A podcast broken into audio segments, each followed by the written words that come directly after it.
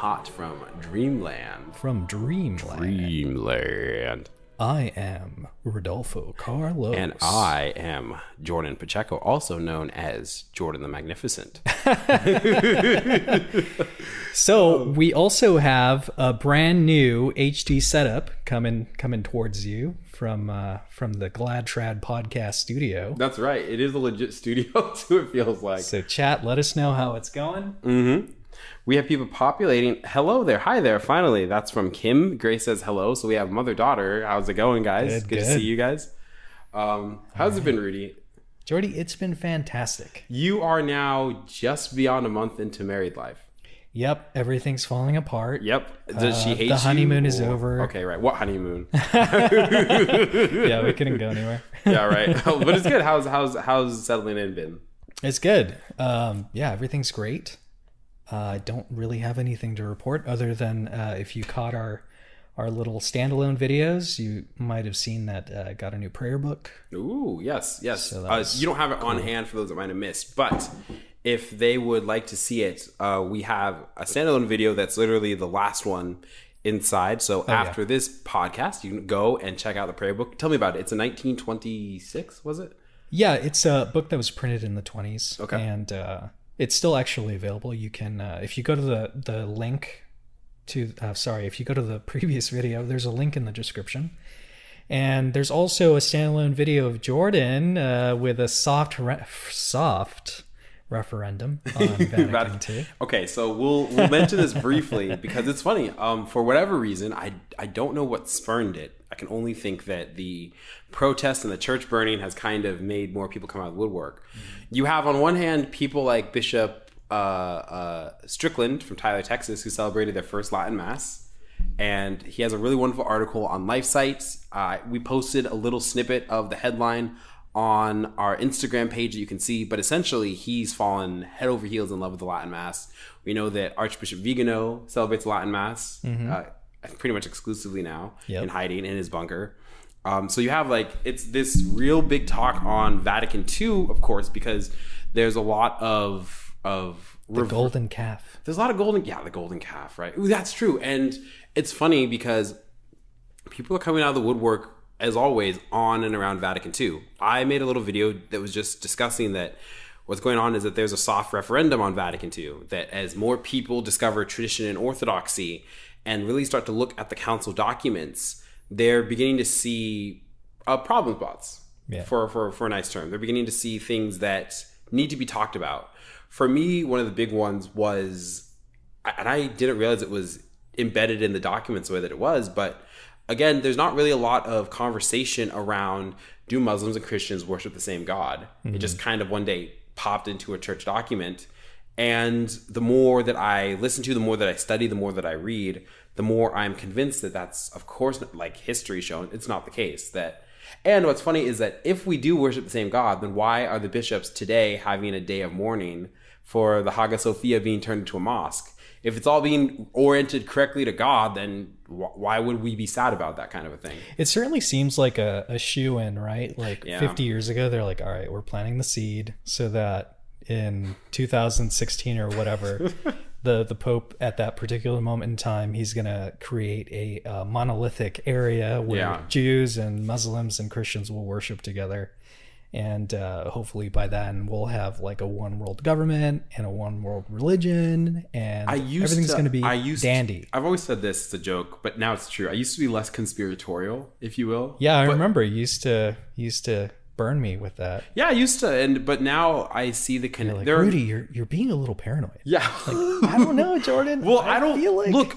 let's give a perfect example, right? How do you have uh, like the United Nations and Bono and all that kind of crowd is being hosted? Yeah, at, what is Bono doing at the Vatican? That's what I'm saying. That's what I'm saying. It's like it's like what are people who have not only nothing to do with the church, but have very very intrinsically evil views. Contraception is an intrinsic evil, by the way. For instance, yeah, um, the you know the Pope. Look, I'm totally fine with dining with sinners and prostitutes. Don't get me wrong whatsoever. I'm totally fine with the Vatican having concerts and inviting people in that normally wouldn't be in the Vatican. But when we talk about the policy of the church, Bill Gates and Bono are not on the same page as the Roman Catholic Church is on a ton of stuff. Mm-hmm. So it just it's a little yeah, it's a little you're like, I don't know what's going on. Could there have been an infiltration? Who knows? Infiltration trademark. Trade infiltration, trademark, yeah. But yeah, so and You know what it is, Jordy? I think that all of this conversation started when you, me, and Anthony started playing Rocket League together. Oh my And gosh. we started the clan Vatican II was a mistake. and and it just so happened to be that one day we were playing with against the Pope. Yeah. And the Pope was like, That's it. I'm sending a memo to all of my bishops. Mm-hmm. Yeah. I want them to talk about Vatican II and let everybody know that it's fantastic. It's the greatest thing that's ever happened to the church. Yeah, people and people really need to. So I've, I thought that there's a fine line that, as a traditionalist, you can take on Vatican II because the answer isn't so. Because the answer isn't like, well, uh, it just never happened. It happened, and it was an ecumenical council. That's something as a trad you have to fully accept because the history of the church is with an understanding of ecumenical councils that they happen. So what's kind of cool though is that the question is, even if it's an ecumenical council, does Vatican II teach new dogma or new doctrine? No. No. And this isn't something that's coming from the trad circle. All my entire life, I've never heard dogma or doctrine tied to Vatican II, really like fine print. I've heard, of course, that it was a springtime of awakening, the new evangelization, mm. the Nova Theology, all that kind of stuff brought in. But when you actually get down, the documents go really out of the way to say that there are things that aren't anathema. And, you know, people say, well, it, it's a magisterial document, which of course it is. It's a council, and so therefore it carries the magisterial authority, which it does. But again, the question is on what dogma or doctrine am I, as a Catholic in 2020, bound by via Vatican II that I might have not been in 1955? Yeah. Again, do, am I? So it's a genuine question for for a lot of the bishops and priests who are making very very uh, pro Vatican II videos out there. We might have just lost our mandatum. Oh no, the mandatum! We should have a button. The button. the replay live. Yeah, there was a mandatum. Oh well. Oh, I don't need it because you know I'm I'm going I'm going away. Um, but the but no, the question is very simple. Am I, as a Catholic, in 2020, on pains of anathema, allowed to believe that Allah and the risen Lord are not the same God? That the worship that Muslims orient, while it's nice that they believe in something, is to a God that's been so malformed and misconstrued that I would say, just as Muhammad is a false prophet, Allah is a false God. Is that something that I, as a Catholic, can believe on pains of anathema? Am I still am I still a good Catholic for for calling that seriously in dignitatis humanae and in lumen gentium into question, or uh, am I allowed to believe that? You know, am I allowed to look at Vatican II and say, okay, I can see the the policy change, but it's not on pains of anathema to me, right?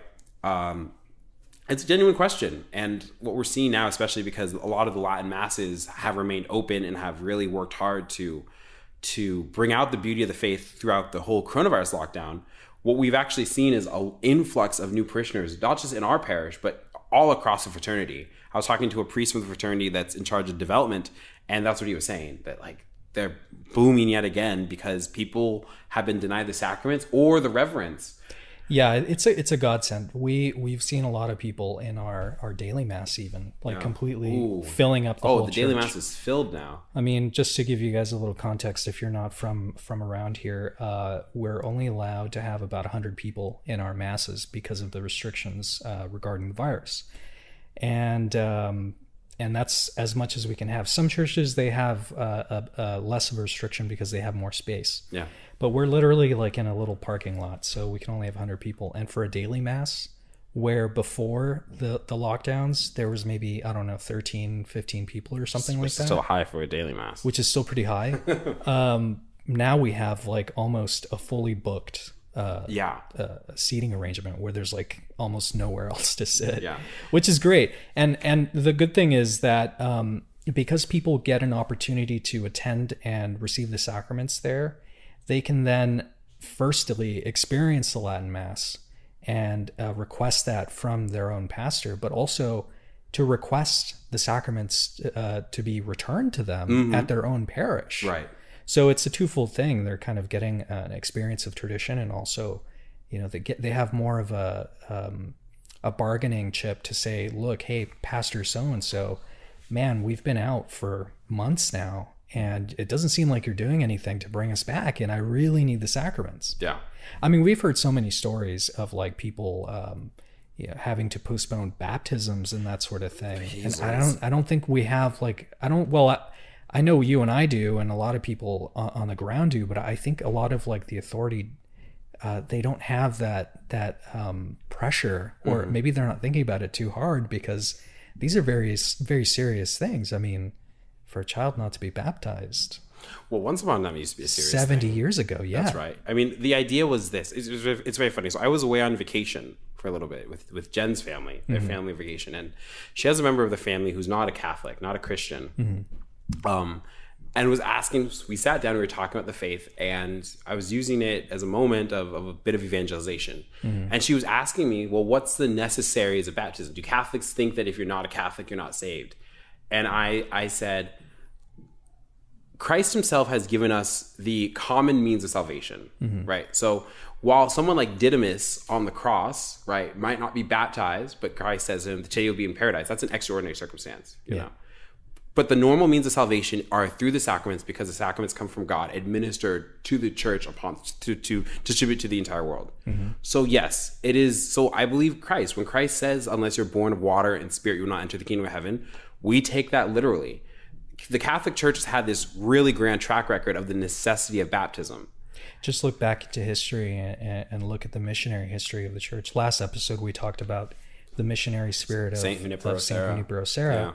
Junipero Serra. Yeah. And there's numerous, numerous missionaries that we could talk about in history. For example, Lefebvre in Africa, uh, the uh, Jesuits Saint going, Francis Xavier, going to the, the Asian countries. yeah, Asian countries, North America for the Jesuits. North America, that's true. Yeah, um, the the Jesuits. The reason why again Junipero Serra was in California was because the Jesuits had been expelled out of Mexico, uh, and Junipero Serra was a Dominican, so it was it was a changing of the guard in the best way possible.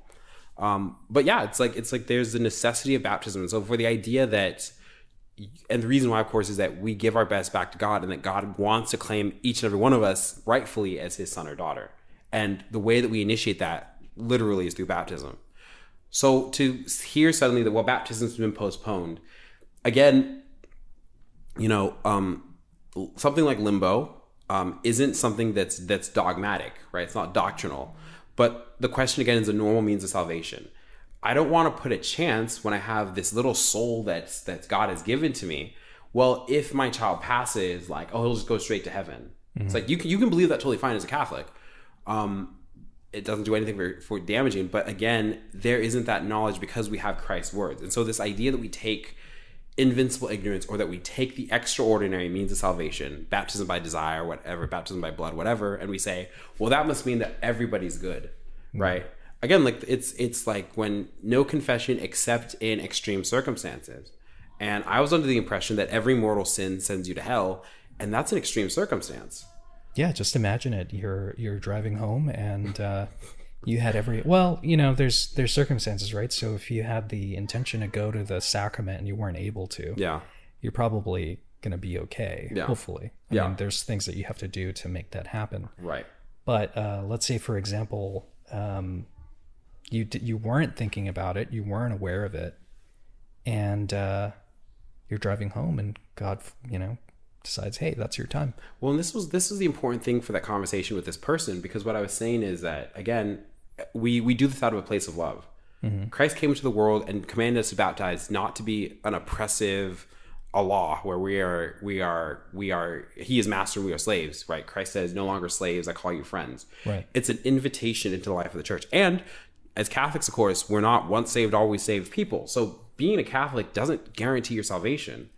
You know it we know that it's through the church that salvation is is dispensed extra ecclesia nulli salus. Mm-hmm. But the answer isn't to just you know chalk it into the wind and hope everything's fine. Right. We have a guarantee of how to get to heaven you know christ laid that out and we also have a guarantee on how to get to hell.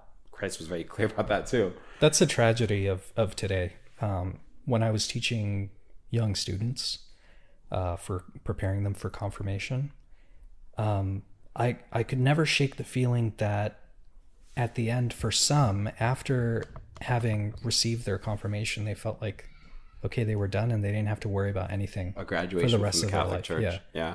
You know and and uh, I, I know that from certain family members that you know they say oh yeah I, I, go to mass like maybe once a year i'm okay it's like mm-hmm. no man you're not okay you don't realize how sick you are Yeah. And so I think I think that part of this soft referendum on Vatican II is coming from more Catholics, especially now that the sacraments have been ripped away and mm. maybe discovering it in a whole new way. Right. With the Latin Mass, with the return of tradition, really seeing the necessity of, of Christ first and foremost, his social kingship, and then what that looks like in the church. And it's not okay to think that things are just going to be okay because now we have literally seen what happens when the sacraments are gone. Mm-hmm. And it's terrifying, Yeah. you know, because a lot of things that we take for granted are just gone all of a sudden. yeah Um, and so I think that, that there are there are those who are trying to cling to this idea that again Vatican II opened up the doors always, and it's not like Vatican II did everything objectively bad. I I really do think that the call to universal holiness was a, is a good thing. I think that the lady has the lady's always been pretty good about keeping the faith in some pockets, but I think with all the media that's going on, it's very very lay led. There are so many good Catholics who are using the means in their ordinary lives to give back to God, and I think that's great. You know, yeah i mean that's certainly how we started that's precisely how we started. I, I you know i was thinking about this the other day because i was trying to get a uh, a really famous guy on our podcast All good time. and uh, you know, as of right now, we're we're pretty much like nobodies. But I was thinking about how we came about, Yeah. and I don't know if we ever told a story like fully, I don't think so.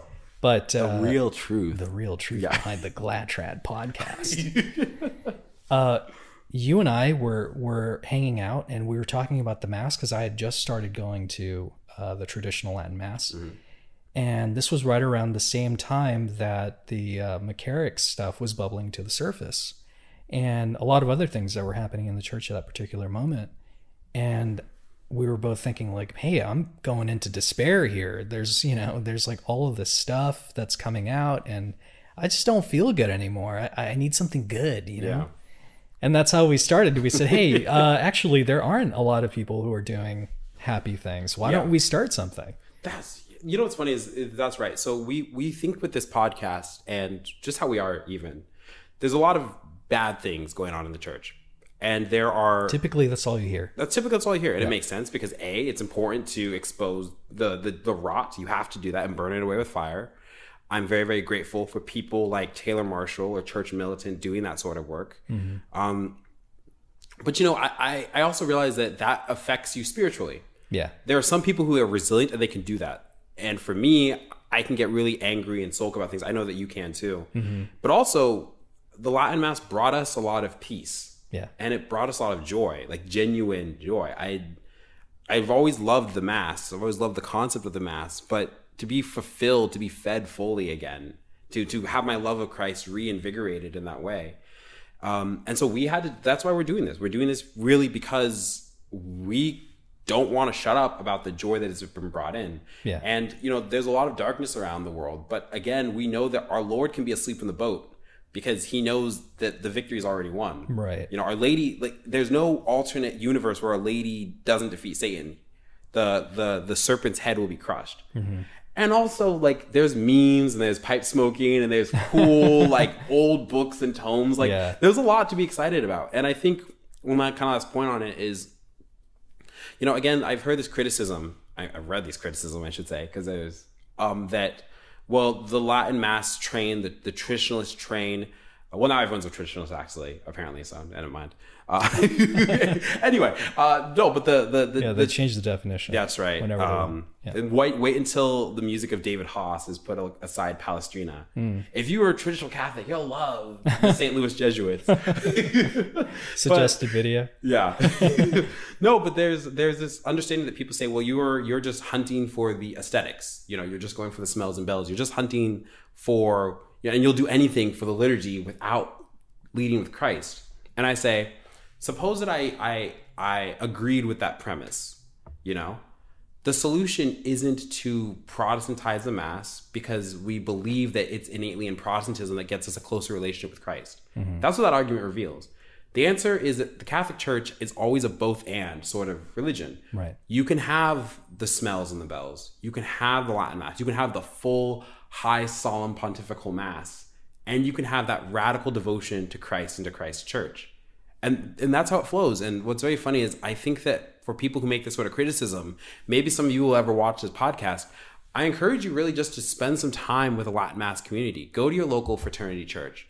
Uh, and now I can say like local because they're they're developing like weeds. It's wonderful. A diocesan popping up, and really just get a, a second to to observe the people. I think what you'll find is that everyone's a normal person just like you, and there's so much love for Christ in the traditional mass, and there's so much reverence and a desire to grow closer with Him. And I know that that can be really strange and that can be really terrifying, and that you want to build the walls up. And as trads, a lot of times there's an impulse to circle the wagons too. Mm. But the demographics don't lie of the church. How the church is going to look in a decade is going to be completely different. Yeah. And for traditionalists, I think for you and I, with this podcast and with so many of our friends and the groups of people we're in, we're taking up the call to to ironically with Vatican II to actually take those medieval walls and expand them. Yeah. like we're looking to bring people into the church as it's been, as it's been codified, as it's been revealed throughout history, throughout tradition, throughout the scriptures. And join us for heaven's sake. Like this is the time that we're all moving towards our sanctification. And our episode today, uh, it's titled Our Lady's Command, but it really is the overview of spiritual warfare because we're in the trenches right now. Deals precisely with that, that the church militant is recruiting, that it's on the march, and it's time to it's time to get serious, all the time, all the way. Yeah, I want to backtrack a little bit and um, and say a lot of people because you mentioned that we were we were planning on radicalizing and and kind of uh, fortifying the walls of the of the church, right? Mm-hmm. And we're gonna do we're gonna do that you and me in a very small way because you and I, you know, well, I'm married now, and you're you're moving towards that too. Yeah the way that you and I are going to do it is different from the way like perhaps somebody in clergy could do it, right? Mm-hmm. So you and I are going to form a family unit, and we're going to make damn sure that that family unit is fortified and set upon the foundation of Christ, mm-hmm. oh, upon yeah. traditionalism, and all that sort of things, all the sort of things that are good in the in the church that produce good life within you, right? So we're going to be doing that and we don't understand i think a lot of people don't really understand how much influence they have over their own salvation or upon the people around them mm-hmm. right one of the things that was really disappointing to me was uh, uh, finding out that certain priests didn't understand how much influence they had by what they said or by what they the lack of what they said yeah. that sort of thing yeah but we we have so much influence and that's just like one thing that a lot of people don't really think about but uh, going back into what our episode is about, um, we we've kind of been granted a an opportunity. I, I think I look back at the uh, at the beginning of going to the traditional Latin Mass, and like from that point to now, for me, it's been like a nice little vacation. Right, mm-hmm. I needed a recharge. yeah, that's true. And if we're looking at it from the perspective of fighting uh, a spiritual war, it's like being called home from the front lines and getting a little what do they call it R and R time? Yeah, a little, a little relax and, re- yeah, rest and relaxation, rest and leave, whatever. Yeah. So we yeah so we've we've been granted this R and R time, uh, and and we're just kind of sitting here and kind of relaxing and figuring out taking stock of what's inside, mm-hmm. what we have available to us, and all that sort of thing. And now we're being pushed back into the front lines, but this time it's a little different. Yeah we have so many other tools that we can draw upon to uh, to ensure survival in the spiritual war. One thing that is funny, and I'll, I'll take because we're doing this, and is we've talked about. I've always said it's it's it's funny how the new evangelization, the thing that it got that was new, I would say, is the media, is yeah. the ability, is the internet space, is the digital space but the hello the, internet. Hello internet my friends. My friends. Welcome to our podcast. F's in the chat. No i'm just kidding. But but it, it's the, it's using the new media for the old evangelization. That's what the new evangelization actually is. Mm-hmm. so it's again the birth of of podcasts like this one the birth of of tnt the birth of Tumblar House the birth of so many good commentators the birth of memes platforms, platforms. have been created like just, youtube youtube's a, not really that great anymore, but No, but it used to within Wild West. it you used to be. Yeah, Wild West YouTube. Oh my! Well, you know what's funny is I found an Instagram page called uh, is it what is it 1962 Bride? You yeah, know that one. I know that one. Yeah, Uh-huh. and all it is, it's posting Tridentine weddings and the photos from it, and it's so beautiful and it's it's very popular. But also, it's using the internet space, which already is growing in that sort of tradition. Again, people are drawn to the elements of the mass, the beautiful, and from the beautiful, they they do discover the true. They do discover the richness of the faith. And even in terms of our own spiritual lives, there are uh, channels like Sensus Fidelium, who I, I find wonderful for a myriad of topics on from spiritual disciplines to understanding of, of the roles of, of husband and a father and a family life and vocation just in general or peace of mind. And um, I mean, it's just a wellspring. And so right now, where it's good that we have these tools because the church is in a dark moment. Yeah. Thank it's by God's grace that they found the arsonist for the San Ga- or the suspect suspected arsonist for the San Gabriel mission. I didn't hear about that. That's yeah, good. Yeah, Jen showed me that the other day, and uh, Gee, will you look at that, guys? It wasn't just a coincidence. Wow, wasn't just that yeah, who would have thought that the you know a, a mission founded by Junipero Serra yeah spontaneously combusted. Combusted? I know, Just right? like Notre Dame. Well, now you know the Vatican had some bad timing on this one because they just elevated uh, Mission uh, San Buenaventura Yeah. to a small basilica, um, something basilica. Maybe it's not small, but minor basilica, maybe Minor, yeah. which is great, right? Which would be a good reason to celebrate. Thank you to the Vatican for such a thing. For it's a very high honor and and proper for the mission. But also, unfortunately, uh, I feel like that might make it a hot target now. From you know, now we've seen multiple missions vandalized. The statue we pulled down. We talked about that a lot in our last episode. So you know, it's like in this time of really giant craziness, it's by God's grace that we have tools both in the in the in the digital space and of course very physically with the sacramentals of the church mm-hmm. to to tie us all back together. So you're right. It, it's been a the Latin Mass for us has been a vacation. It has been a refuge during coronavirus. I I am so grateful that we kept the doors open. yeah, I am I'm beyond I understood even when we just didn't have it, feeling lost. It wasn't enough just to watch the mass online because to be there, to, to just to feel close proximity close to the Blessed Sacrament, it's important. But now we're being called back to war. Yeah. Uh, and so we're gonna do this the, the the first way that Christians should do this, which is that we pick up the rosary. And we pick up the sacramentals and we and we start really cultivating holy lives, especially in regards to our vocations. Some of the greatest saints have recognized this, and they always begin with the Rosary. I was reading about uh, Saint Bartolo Longo. Have you heard of him? Oh no. He was a uh, I forget when he was born. I think it might have been.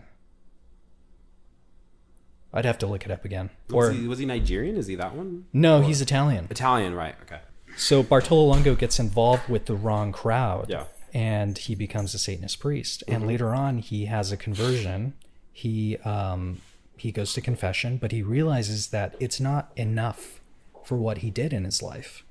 So what he does is he decides to uh, to um, go on a sort of like a, a spiritual crusade, and he wants to bring people back to Christ through the Rosary. So he starts a Rosary drive Wow. in uh, I think it was in Pompeii. Um, and uh, at the first the first uh, the first time he did it, not many people came, maybe two or three people. Yeah. you know. and being involved in ministry, like I, I I feel that sometimes, you know. Yeah, yeah. Like you do one thing and you're like, it's going to be amazing. awesome. Everyone's gonna. It's gonna be huge. huge, huge ministry energy. yeah, huge ministry energy. So you do, you know, you, you work yourself up, and then like two people come. And it's like, oh, but he didn't give up. You know, he kept doing this rosary drive, and he was getting a lot of people in the end to come to Christ through the rosary. Yeah. That's an incredible and important weapon that we have. And uh, if you're not praying the rosary, you have to pick it up. You have to you have to start. You have to learn. You have to like focus up. The last video I did too, the standalone video, I talked about how you could pray a good rosary. So if you're having trouble with it, I mean, I had trouble with it in the beginning. Yeah. You know, I was uh, picking up the beads and just kind of, I just wasn't really getting anything out of it uh, because I wasn't meditating on on what it is, right? Uh, Bartolo Longo, he he calls it uh, the cadena dulce, the sweet chain, Ah, the sweet chain between Fitting. heaven and earth. you Yeah. know? Yeah. So that's that's certainly a, a really important one. I um, you know what's very funny is so for me um, getting into the habit of the rosary, what I'm realizing it is again, I, I, I think that when we draw into our prayer life, that it's a it can also serve as a fulfillment of a vocation. That helps me a lot. Yeah. So I've always so for me personally, right? I have always been drawn to again like the history, the apologetics of the church. What I've been where my growth spot is is diving deep into the spirituality of the church in that kind of very radical way. You mm-hmm. know, what is regimented prayer and genuine prayer look like? You know, that's not just me getting ecstasy because I found out what this original was in Greek and why therefore Lutherans are wrong or something like that. And that's important too. But for me, again, it's like again um, to give an example here. So Jen and I, we you know, as you do on a trip, you pray the Rosary and you you also ask for the intercession of, of Saint Christopher. Um, but it's it's that as a man, you're head of the family, and they they show all the time that if the if the man of the house doesn't have faith, doesn't have the faith, that his children's likelihood of keeping the faith go astronomically low. Yeah. and it's it's we understand the role of the importance of of the nuclear family the importance of motherhood and fatherhood. But it's also important as men too that we that we submit in one regard in particular besides to christ of course and that's it to have a devotion to our lady. Mm-hmm. And that's something that i've been feeling especially this year growing inside of me Good.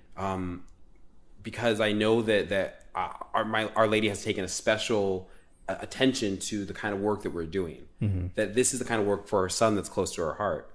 And so the rosary, what it does is it conforms us to the will of Christ because it gives us our own our own fiat, our own yes, in the way that the Virgin Mary does.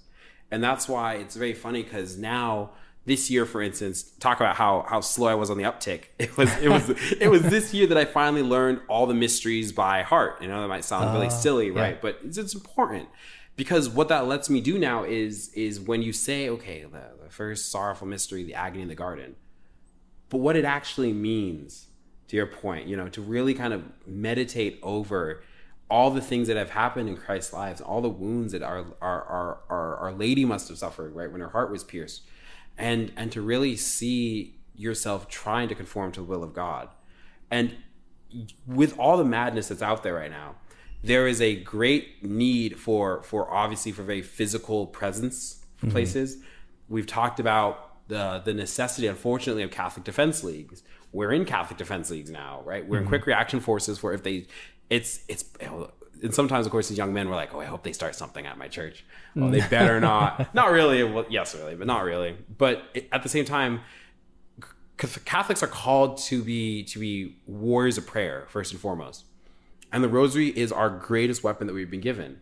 It it literally fights Satan, right? Padre Pio girds up his hands with the Rosary and punches the devil in the face. Mm-hmm. And there's a real magnificent poetry to even to that physical reality that happens in our spiritual life when we when we when we do the Rosary, when we when we look to the spiritual masters with great devotion. This year I pick I picked up novenas. Yeah. I, I never did. Novenas are I did. great. I honestly did not know what a novena was until, or at least I thought I didn't know what a novena was until this year.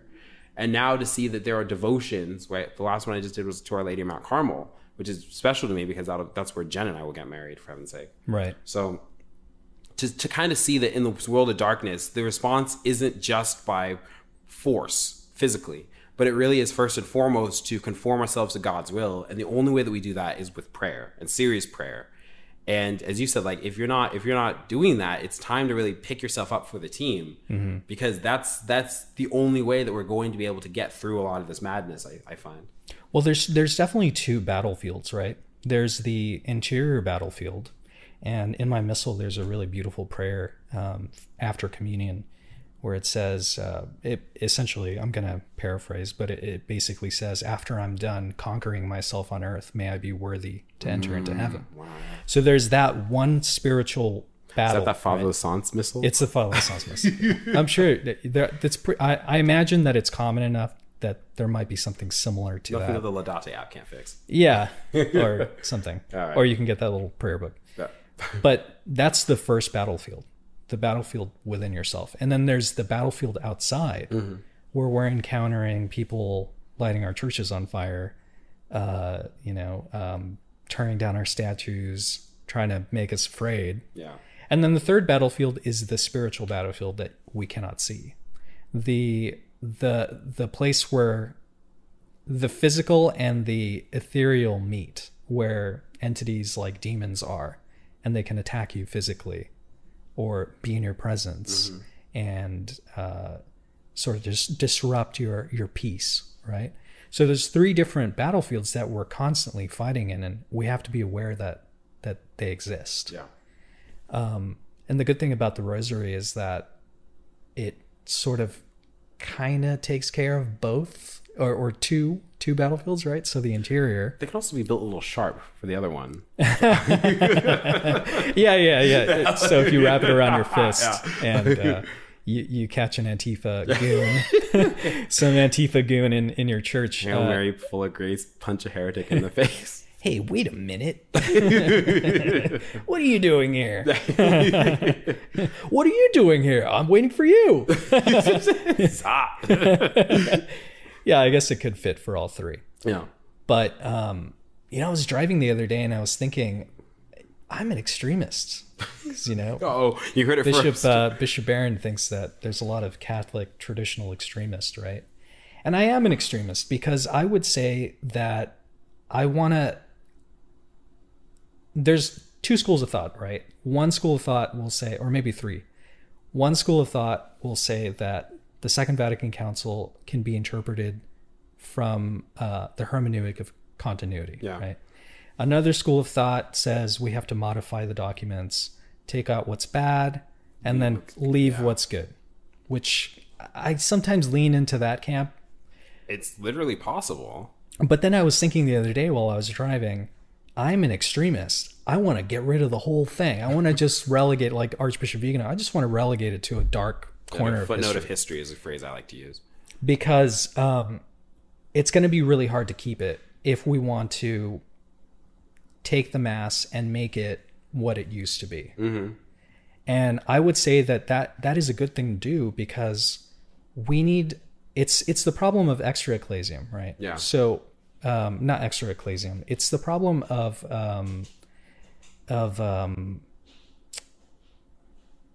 lex credendi. Ah, Lex Credendi, Lex Credendi, yeah. So if we're working on our spiritual life, it's going to be really hard to work on our our interior life if what we're getting for food, like spiritual nourishment, is like Mm-hmm. Yeah. Marty Haugen, Yeah. like I don't know if you guys saw the video of the uh, of the church that is giving out Holy Communion in packets, you know, like yeah, little for, envelopes. for taking away in your car. so you and then you consume our Lord in your car. yeah. So So if we're receiving all of that, which is basically like giving sugar to a to a kid, Mm-hmm. um, we're gonna have a really hard time to go home and understand our influence as fathers, yeah.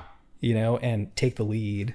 Uh, we're gonna have a hard time to look at our interior life and say, okay, there's certain things that I have to change. So in that regard, I'm gonna say that I'm an extremist, and then we have to we have to change things. You know, this is this is one I think about this. So Father Ripperger, uh, in his talks on on exorcism, talks about how the new rite, how the exorcists use the old rite prayers, and these these exorcist prayers go back. They're, Yeah. they're, they're some of the earliest prayers in Christianity. I was really surprised how deep their roots go, like codified roots in terms of of how the structure is of these prayers, and a lot of these demons like it's not you know it's it's not saying that there is an illegitimacy for holy water of the of the of the new mass that there's legitimacy illegitimacy of exorcisms in in the new rite but some of these demons are deep and Yeah. they find more and more that it's it's holy water that's triple exorcised in the old rite Mm-hmm. right just as important as baptism in the old rite which triple exorcises This is the Fiji water. yeah uh, this is water, a that's exactly it's water. a Fiji water right? it's it's the Elizabeth well water Yaqara of Viti the, Levu. of the tap water of the world we still have to do that now we have the means to we're gonna have to do water Oh, the water Remember that Oh, yeah. eat your eat your words boy I think that was like the third episode or that something. was, we were I'm going to do a water test. Uh-huh. People were people were excited. um, but but what we're finding is that that's very true for the spiritual life. It is hard to talk about a cultivation of real serious prayer, like real serious devotion, real serious family dynamics, all that kind of stuff, and then have the mass be banal. Yeah. we've we've seen this, and this is funny. It's it's very funny why again this soft referendum that's going on. Okay, well, that's all well and good, except here's one problem. We're 60 years on from the council. Yeah. We're not in theoretical time. There's, and I can't find, again, I, I read a really wonderful book, The 21 Ecumenical Councils by Father John O'Malley, Society of Jesus, and uh, who seems to be a good Jesuit, but I'm not sure, but I think he is. Read What that era book. was it? Uh, I mean, he's It's in recent? his he's in his 90s now, so I don't know when he actually wrote the book though. Okay. but it's it's it's it's but it's a series of lectures. That's what it is. It's Okay. an audiobook. It's a series of lectures, and they're just they're good. They're good history. Yeah. and I learn about councils that also could be scrapped from the books necessarily. Mm-hmm. Not Florence, but there's there's one that that was a very political against the East, and it doesn't teach like dogma or doctrine, but it's like for the sake of unity, you could probably do you could probably modify this. Right. Point being is that you know, it is, you know, we, we want that spiritual devotion, that cultivation. And the thing about it is, as a Catholic, we've grown up our entire lives looking up to to big saints. Not just saints who have come in the past, uh, the last part, the latter part of the, the 20th century, right? Like Mother Teresa and John Paul II. But we've learned about the history of the Church of Saints. We've learned about St. Augustine, St. Thomas More, St. Basil the Great, all these people, St. Thomas Aquinas, the angelic doctor, and we've we've seen very Cardinal Henry Newman, who is who is apparently would have been a great proponent of Vatican II. Gonna have to come back to that one. Uh, but the question again comes to when we see that something is working to sustain the church. When I read, you know, the the prayers that Father Lasance might write, know, and this is something from the twenties for heaven's sake. When I read uh, I love. Uh, I have a book called Our Glorious Popes by by a nun from the 1950s, and it reads like such a Catholic book, fighting against Mohammedans and the scoundrels of, of the Orthodox Church and all that kind of stuff. And you're like, okay, look, like I understand that we're we're fighting a war for the salvation of souls all of a sudden. And so yeah, it's it's when it comes to serious prayer and devotion, the rosary itself, one of my favorite popes, Pope Pius V, cultivates Our Lady of Victory, who is Our Lady of the Rosary, because of the Battle of Lepanto. This is the same Pope who codified the the Tridentine Mass. So guess what I think? I, I see that all of it is connected. This is literally the the soil that gave birth to so many well springs of the church. And I can't find 60 years past Trent a desire for a referendum on Trent. It just doesn't exist. Not And to go back to, you know, to to Vatican II too much, but Not too too much. but uh, I mean, you mentioned Lepanto, right?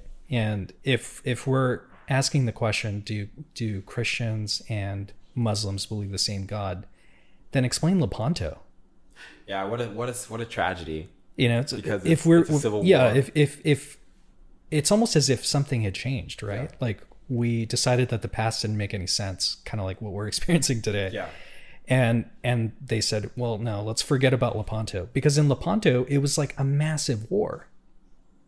The, So so were we were we believing the same thing? Mm-hmm. I don't think so. Otherwise, we wouldn't have had this this great rosary victory of Lepanto. if you want to for our viewers if you want to have a book i'll i'll maybe link in the description. We'll link our other resources. I think would be good.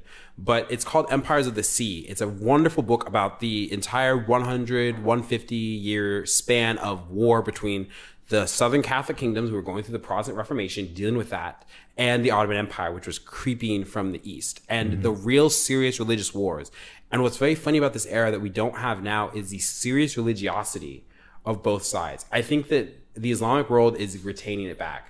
It's by no coincidence that Erdogan, who's essentially a, uh uh, the new uh, Ottoman uh, Sultan, is um, is turning Hagia Sophia into a mosque. Yeah. Right, any more than it is that Putin has suddenly become czar of Russia again and is now working very closely with the Orthodox Church. I mean, these things, the more things change, the more they stay the same. I find. Yeah. And so, but reading these people, these very serious, literal warriors in that case, spiritual warfare that made itself manifest, they knew that they were fighting for different stakes. Yeah. They knew that that the God of Muhammad was you have three again, this isn't by this isn't Christian conspiracy theory. There are three options that you have for a non non-Muslim. You convert, you pay the jizya, the tax, and you're essentially subdued. You're you can't rebuild your churches. You can't do this. You can't do that. Uh, if you're a uh, a uh, janissary, your children might be stolen in the middle of the night. Sorry. Or the third one is that you fight the unbelievers until they feel totally subdued. Yep. Okay, so that's so that's all on the table. As Christians, we go, well, you should convert, otherwise God's gonna have a real serious talk with you in the end. you know, which is which is kind of nicer. Um, but no, it's the importance again is that is that especially now people are realizing where the heroes of the faith lie. where are the priests who are who are, who are leading their people? Archbishop uh, Cordileone and the the rosary and the exorcism that happens at his statue of Junipero Serra. Right. I mean, what wonderful things, right? The the priests who are working hard to not just keep open during the pandemic, but who are extolling the importance of the sacrament, or extolling the importance of holy faith, and the priests and bishops who are looking at doct- doctrinal errors and saying, for the sake of the laity, I'm going to ask you this very difficult question. I need you to clarify this yeah, this document that you're saying or this statement that you said, mm-hmm. because people's souls are at stake. that's what it is. And and I'm I'm I think everyone's getting done on getting by with a technicality. Yeah, when I meet the Lord, you know, it's it's the grace of God working upon us and us responding to that kind of grace. But when I meet the Lord, I can completely say for myself that that it's either going to be Him or it's going to be nothing. You mm-hmm. know, I don't think anybody gets tricked into heaven. Right. Is is what a lot of this new understanding of spirituality is. It's like, well, cultivate a relationship with Jesus. That's important. You mean I I can come in? that's well that's what there is no now chat correct me if i'm wrong on this one but there is no record of of a saint which is someone who's in heaven coming back from the dead saying i was staunch uh, i was an isis member and, I, and then i it turned out i was okay though because i didn't know any better and i met god Yeah. uh, I, I find that Dante, the answer, I think the medievals, right, when they dealt with the question of limbo, one of the things that's interesting is that Dante places righteous pagans and even he places Saladin, for heaven's sake, in limbo, right? This is the first circle of hell. So it's it's still separation from God, but it's like a through no fault of their own sort of a thing. Right. Because also, Dante places Virgil there, but Virgil can't ascend to Mount Purgatory because he, in order to be in purgatory, means you are still on your path for salvation, which is to see the beatific vision, which is to be with our Lord forever in paradise. Right. Um, this all goes to show that, to your point, yeah, it's like when we talk about seriously spiritual cultivation, we do have to govern what we read, what we put into our bodies, of course, and that comes down to our prayers. For goodness sakes, I mean as guys like you have to really be careful with your eyes. Oh my, You have to you have to be ultra careful. yeah, you know Yeah. so that's another thing another i would say to segue into like another aspect of uh like a spiritual tool for for uh the warfare that we're experiencing is fasting i don't think we Oh, talk about fasting We don't talk about fasting Yeah. nearly enough. That was because it's hard that was one of the best things. that was one of the best things that ever came out of it. Sucks, but you know what it is? It's kind of nice. Now Like this is this is one of the best things that happened in Exodus ninety for me, because fasting, what it does, even just physically, I'll start with physical because it's kind of cool. Fasting actually will sharpen you. Yeah. Because hunger is a driving force just in terms of being a human. Mm-hmm. So you might you'll feel yourself getting a little feral. I say it is, and so you will be focused because you're like, okay, because if I do this and I'm going to eat at some point, that's awesome. But it's a good thing too because when you fast with our Lord as the ultimate amount, it really is funny how the passions cease to govern you. When you're not governed by your stomach, you now are learning the tools to not be governed by by your your concupiscence, to be governed by your sloth yeah you know, to be governed by money or any of the other things because you're literally taking away something which sustains you, but you're doing it for the sake of the kingdom. you're reor you you're reordering yourself to something higher Yeah. you're saying senses you don't govern me mm-hmm. i govern you Yeah. And that's that's like a really keen inversion that we have to do as as men and as Catholics in general. We have to invert that and say, no, I'm in control. I'm doing it this way. And then that way you're you're free. You're more free to to work on your your spiritual life because you're you're stronger. It's almost Yeah. like working a muscle. You know, it's. I mean, it is because your your spiritual life is a muscle. Yeah. and it waxes and it wanes and it gets stronger, right? And then sometimes you need to add more weight in order to get it to grow again, or you need Our to do. uh, our muscles are Right. are dis- de- deteriorating right. Or I know, right? Oh my god, because we can't go to the gym. we went to the gym for once, one day, and then it closed down again. Oh, man, and, it, and they're like, you got to wear a mask at a temp check. It's garbage. Don't don't get out of California. What are you doing here? You guys want to hear a funny story? Is wanna hear a funny story. the day that we went to the gym, we went in together at the same time, and Oh my gosh, we're obviously like, we're obviously like together, like, together, workout right? buddies. and uh, the guy's like, "Oh no, I'm sorry, guys. You have to come in one, at a time." one by one. We're already wearing masks and everything. It's like, We're dude, like, Come on, man. dude. We'll we'll play by your reindeer game. It's just yeah, it's just like going to a restaurant too. Like you have to wear the mask, and then and then you take You take it, off. still comes anyway. you, this is how you you know. put it back on and get Did you through. see that? Did you see that Fauci was at a? He went to a baseball game, threw the first pitch, and then he he put his mask down for he, time. he also social distanced the ball from home plate. Is that what we're calling it? I um I, I will say this to your to your point. Um, Christ mentions prayer and fasting so many times, and it's very funny how fasting is one of the things that we we don't really think about. Even now, like um, one of the one of the traditional devotions as a as a trad you do is uh, we abstain from meat on Fridays. I uh, kind of messed that up today. You wanna you wanna have a confession, my son? Yeah, guys, pay attention to what you're doing. Okay. Like this is what we're talking to you about. That's right. Otherwise, you make a stupid mistake like I did today. Well, it's okay because remember you are you're not Stupid. you're not oath bound because you can you can substitute your you can substitute so every Catholic is still bound to do an act of penance on Fridays. yeah. This is something that's completely, of course, gone away mysteriously. Um, we could talk about how evil the old ways were, but suddenly, when it comes to the new ways, actually saying, no, you still got to do penance, we just kind of forget about this one. but uh, yeah, so it doesn't for for traditionally that has meant the abstention of meat on Fridays Yeah. uh, which which is good because it because when you want to have that leftover pasta with turkey in it, which is what I wanted to have for breakfast this morning, you go wait I can't because it's Friday, and it sound, might sound like a small silly devotional, but it's it's not not silly at all. because again No. it's orienting, it's reminding okay because because Jesus is Lord and I'm doing this for you Lord. Um, and so if you don't fast, you don't have to though, but you still have to do penance. So some people supplement that with with a particular kind of rosary or prayer life, Yeah. um, acts of service for the church, something like that. My uh, my act of reparation for this mistake Yeah. is gonna Oh, it's got to be happen tomorrow. Oh, I'm gonna carry it on tomorrow, and tomorrow I was hoping to, Can you we know, see our Lord in this? uh, can we see our Lord in this? Uh, oh, we're, we're focusing a little bit. I shouldn't have moved. think- yeah, Our Lady weeps. That's what I'm trying to say. yeah. Um, so tomorrow I was looking forward to eating a particular dish, but now it's penance. I'm proud of you. Yeah. No, I'm not.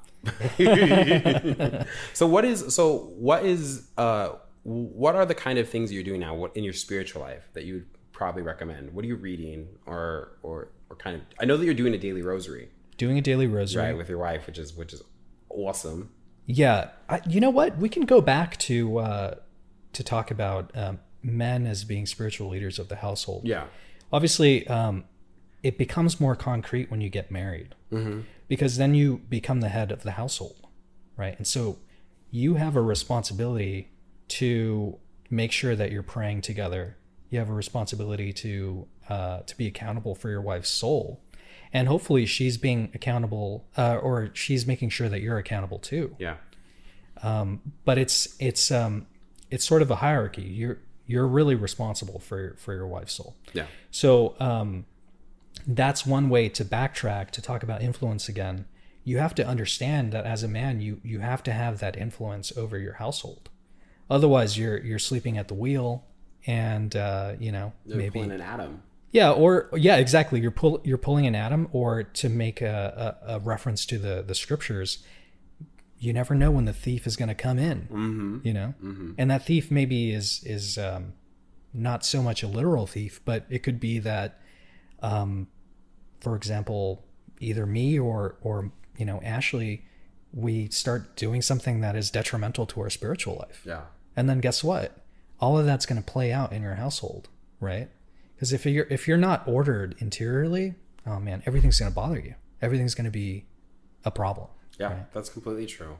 Um, and it's funny, you know, I was I was with um, Jen has an has an, a set of an aunt and an uncle who are who who come with us to mass or attend St. Vitus on their own, and they're they've they've developed a really really good uh, spiritual devotion, really good prayer life together. And what her aunt was saying is, um, you know, in regards to, to to men in our spirituality, is that yeah, you know, it's it is part it is us as heads of the household. Yeah.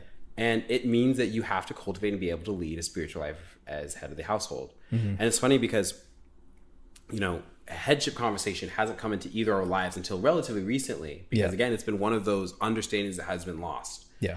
Um, and I think for both of us, like to see it is important, but also to really be able to cultivate it has has helped a lot. And what I'm what I'm what you are part what you are doing and what I'm I'm preparing myself to do is to be that spiritual stronghold. Mm-hmm. You know, as a man, you are the first and foremost protector of your house.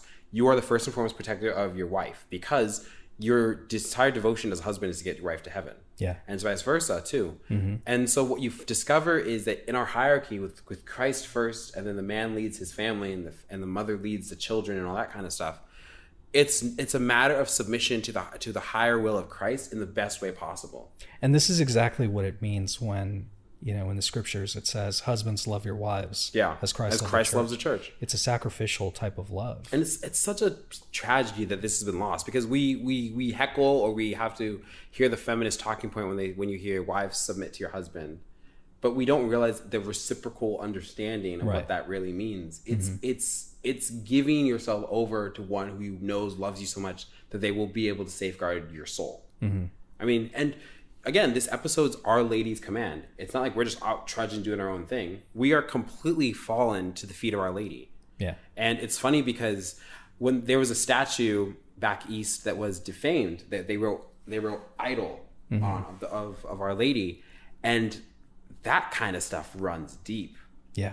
It runs deep because this is you know this is this is the mother of our Lord and this is our mother. Mm-hmm. Just as at the end of, of John when when he gives the Virgin Mary to the church, you know, woman behold your son uh you know behold your mother and, and so boom it's like we have it we have to have that devotion we have to have that cultivation and the rosary is that great weapon that's been given You know what really kind of jump started my Marian devotion? Because I think for a lot of guys, getting married no, it wasn't. It wasn't that. Um, I remember this is kind of a stupid story. I'll tell you about um, childhood Rudy, like 16 years ago, Do you maybe. want to stretch out on the couch tell me about it Yeah, let me lay down. Uh, Jordan, tell me how you feel tell me. Yeah.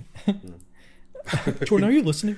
uh, time's up Well, that'll be seven hundred dollars. Oh my gosh um, no, as a child, I never understood devotion to Mary. Yeah. I thought it was like from a like a stupid child perspective. I was like, oh, that's like taken away from God. i yeah But what really kickstarted that, uh, man, I'm embarrassed to say that. I think I'm turning red.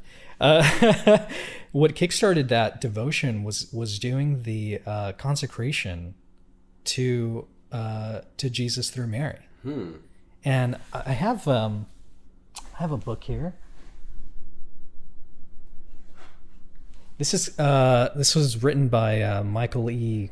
Gaitley. Um, it's a pretty accessible version. I would recommend it for the first time. But essentially, what you're doing is you're consecrating yourself to Jesus through Mary, and um, and you're uh, imploring her to be the mediatrix between you and Christ. And one of the really awesome examples they make in this book, uh, this uh, Michael Gaitley, I think he's a priest. Um, he makes the example that at the end of your life, when you go up to to the judgment seat, um, the film of your life is going to be playing, right? And uh, hopefully, you've made a really good confession before you go, so you can edit the movie so that hopefully it's the nice, awesome right? parts are in slow motion Um, so for more most people, that's going to be the example, Yeah. right? But for him, the example that he gave was instead of that, it would be like a peasant giving an apple to the queen and the queen presenting it to the king. And um, as a peasant, I'm giving her an apple, right? But what our Blessed Mother is doing with all of our prayers, with all of our life, she is wrapping it in this beautiful gold box and she's putting it on like this incredible silver plate and she's giving it to the king. And that's kind of what uh, consecration is in a nutshell. I know that's kind of like a dumbed down version. There's obviously more than that. But I would say that if you're looking for something to jumpstart your Marian devotion, it would be something like this consecration to Jesus through Mary. This is a, a really simple version. We've Ashley and I have done this twice, but um, we're looking to do the traditional version with uh, a book by um, Saint Louis de Montfort. mm-hmm. Um, and I have another book I would recommend also called The Secret of the Rosary. Uh, this is by St. Louis de Montfort. Um, I have ac- extra copies. I can give you one, Jordy. I would very much appreciate that. But there's like really awesome observations here. Um, and you read it once, you read one meditation per day. And I have a few highlighted here so I can kind of give you just an, a, a little taste, right? Um, he's talking about the the glorious mysteries uh, and just in general the the rosary. He's saying these are the 15 fragrant flowers of the mystical rose tree. Devout souls fly to them like wise bees so as to gather their nectar and make honey of a solid devotion. I mean it's just like his his his his writing is just poetry and, and beautiful you know and I think that has something. What a coincidence! Sorry, I just opened to this page, and that's, That's- I mean- kind of what it is, right? Yeah, Our lady's like, get him, Rudy. So, so through our our devotion to Our Lady, we're we're receiving the um, the instruments that we can make a, a beautiful a life out of, right? A spiritual life out of. So these two books I would recommend highly, um, and even uh, Saint Louis de Montfort's um, consecration formula to uh, Jesus through the Rosary, Yeah. uh, to, to Jesus through Mary. Um, those are two really awesome. Be ones. sure to I'll be sure to put them in the description. Yeah. So we can see. We'll do it live. I'm just kidding. we'll do it live. Um, I'm reading. So for mine, um, and I've been I've been reading this all year because it's it's a good slow meditation read. But I'm still on Imitation of Christ, That's a good one. which is fantastic. Yeah. It's very. It, it reminds me a lot of Thomas A. Kempis. Mhm. It reminds me a lot of Confessions by Saint Augustine in terms of really plowing into your interior life Mm-hmm. and realizing both your wickedness and and your capacity for good that God plants inside of you. So those two and imitation of Christ, you know, have have you know this year especially has been so many graces, so many s- like so many gratitudes for God. I, I I'm actually totally prepared to go to mass in the morning tomorrow. I pop out because I need to make a really serious Thanksgiving. Um, but it's it's all it's all wonderful, and again, again, this year's cultivated a lot of darkness around. We've seen to have the sacraments ripped out, to have our, our really our interior lives disturbed. I mean, there's no way to, t- you know, the whole last three months that we were in, there was a lot of spiritual dryness. Yeah. And I I, I was doing a lot of meditation on, on, you know, when Christ cries out from the cross, my God, my God, why have you abandoned me? Which is something that's surreal to wrap your mind around. Meditate on it for the rest of my life because I felt that. I felt that second of well, I know that the Lord is in charge and Christ is is reigning on high, but man, these are some gutter fighting right now. uh, and now especially, but I think now even as as things have progressed, there are these tools available. And as catholics we're not afraid to to show them. We're not afraid to come out in spades and do our rosaries. Yeah. come out and, and, and to really focus on the interior life. Um, this past year has been a time of really tremendous growth not just of course in my, in my own life personally but it's been a huge amount of growth for latin mass. Yeah. huge amount of growth. And it's continued. But i've noticed that the tone has shifted to to being prepared for for that battle. And the first battle the foremost battle is the battle against satan. And so I know we've extolled this for our views, especially those who who don't uh, who don't have access to the mass yet, not readily access to the mass, not the beauty of of the Tridentine Rite or any sort of mass. And since I'm going tomorrow, I'm going to remind y'all to go tomorrow. Uh, if you need to go to confession, go to confession, make a good confession, and as our priest extolled upon us, you know, work this time to really stay out of sin Yeah. because we don't the uncertainty nowadays is tremendous and in the midst of this trench warfare that we're having we don't know when our time will come we don't know what the lord is going to ask of us so this is the time that we really do conform ourselves to the will of our lady to the will of our lord and and to make a really good genuine effort to to get right with god and to make our households perfectly oriented towards the social kingship of christ Yeah. So these are three, I think four four tools that we're giving you to put in your toolbox. yeah You know, the rosary as a daily uh, daily prayer. You have spiritual reading. Um, could be, I mean, it could be history if you want, but uh, I would say spiritual reading is more um, apt for you. Uh, I think it's more important. I think so that you can start building an interior life. It's good. It's better for the interior life. Yeah, and then you have History certainly does help. yeah, history is fun. You know, I mean, you got to mix it up every now and then, up, right? Uh, then you have fasting. And what was the fourth one, Jordy? So let's say we have interior life, prayer, fasting, the rosary. Um, you already Oh, the consecration to That's Mary. right. Yeah, was gonna say, consecration to Jesus through Yeah. Mary. Yeah, yeah. those those are like those are going to kickstart your spiritual life. I guarantee it. Mm-hmm. I mean, after reading these sorts of things, being more informed about your faith, there's there's no way that you can continue living a life that is uh, that is unworthy or Contrary to unmeritorious. the message of the gospel. Exactly. Because you you you start to understand again this is going right back into influence. You realize look there's certain things that I I have to do in order to get into heaven. Mm-hmm. And it's not as easy as me just like walking in and just happens to be that St. Peter's going to open up the gate, Yeah. you know. It's just it doesn't work that way. Many are called, but few are chosen. Exactly. And you have to you have to continually fight yourself yeah. because you got to realize that there are there are three battlefields the interior battlefield the external battlefield and the spiritual battle you know so that's that's where we are and hopefully at the end of our life we're going to have uh, fought the good fight Yeah. in order to to take refuge in christ so what are we at in in time right now We're doing good. I think that just are you mad about anything? oh man that- Not after this one. Uh Or you are mad about things. those bishop barron videos. Oh no, I don't. I Give me a break, No, I want. I, I want to be mad about something else differently, slightly, because I know because I know if we start on this one, we won't ever stop. Yeah. Uh, this will be. I'll try to make this as quick, but we know it. Um, Rudy, let me ask you a question. You consider yourself a traditional Catholic man, yeah all right? You're married, yeah happily married. Yeah. Your wife. Your, does your wife love you? Yeah. I Does your think wife so. love you even when you play Rocket League? Yeah, she does actually. Because it's would recreation. You, why would you call yourself a traditional Catholic when you play video games, my dude?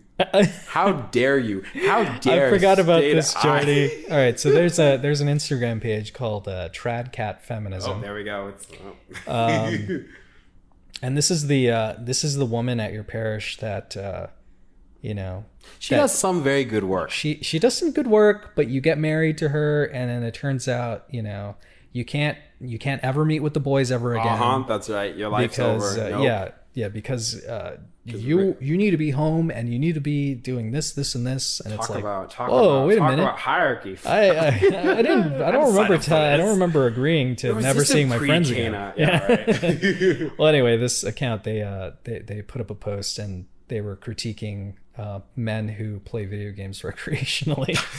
and look, look, I'm not going to get too mad about it because they have a point. yes. Um, yes. Some people can take it to excess, and I have tried to dial back even more now because when coronavirus first started, the the reason I started playing video games more is because I needed connection. I really needed connection. I was feeling really isolated Yeah. and a lot of people feel that way unfortunately some of my friends they're still isolating to a great extent. But as soon as mass started opening up we started hanging out we started seeing other people you know i was getting i was getting i was checking it off a different way Yeah. you know. But no i, I get it. Some people that you know I, I personally know a lot of people who play too much you know they spend they spend like eight hours a day maybe even more Yeah, you know yeah. hooked onto the the console I But- was this, and I get it, right? Because I can say, as, as one who's who pays a special attention to men's issues, uh, it's very, very men's rights Yeah, well, some uh, eh, issues, but it's for for men especially. We we know this with that men and women have kind of different sort of triggers of what they can get lost and addicted into. Not Yeah. always the time, but, the, but for men, there's a very special train. There's a lot of times with men where we take it too far. They they uh, they disappear into video games and pornography and all these other sorts of things and sloth and laziness. Yeah. And it's not becoming of a man to do this. As a man, it's not just it's the spiritual rigors and it's also the physical rigors, which is Yeah. why we talk about the importance of going to the gym, staying healthy, right? Getting your beard game on point. Like, if you can grow one mhm, if you can grow and do it Are you even a trad if you can't grow a beard? You're not orthodox if you can't grow a beard. no you can't be orthodox No, I think you can't be an orthodog You if can be Lutheran if you don't have a beard, but not Calvinist. That's John Calvin had that. My point being is that again, to Rudy's earlier point, it's recreational. And it's very fun. It's just a little, it's just a little snippet point. But again, uh, Rudy's talked about this earlier, but you can't criticize the football game. Right. You know, you can't you can't criticize Saturday, Friday night lights uh, as recreation, but you can somehow criticize playing Rocket League, and that's apparently unbecoming and childish. But I think that that people really fail to understand the medium that video games really hold, um, and they're an art form completely of their own right. I just finished playing Red Dead Redemption Two, and I think that that is the best Western right now ever. Uh, certainly of the video game genre by spades. And the story is extremely gripping and there were moments that were so touching. And just as a as a as a storyteller as a filmmaker i was like there's just so much wealth to this Yeah.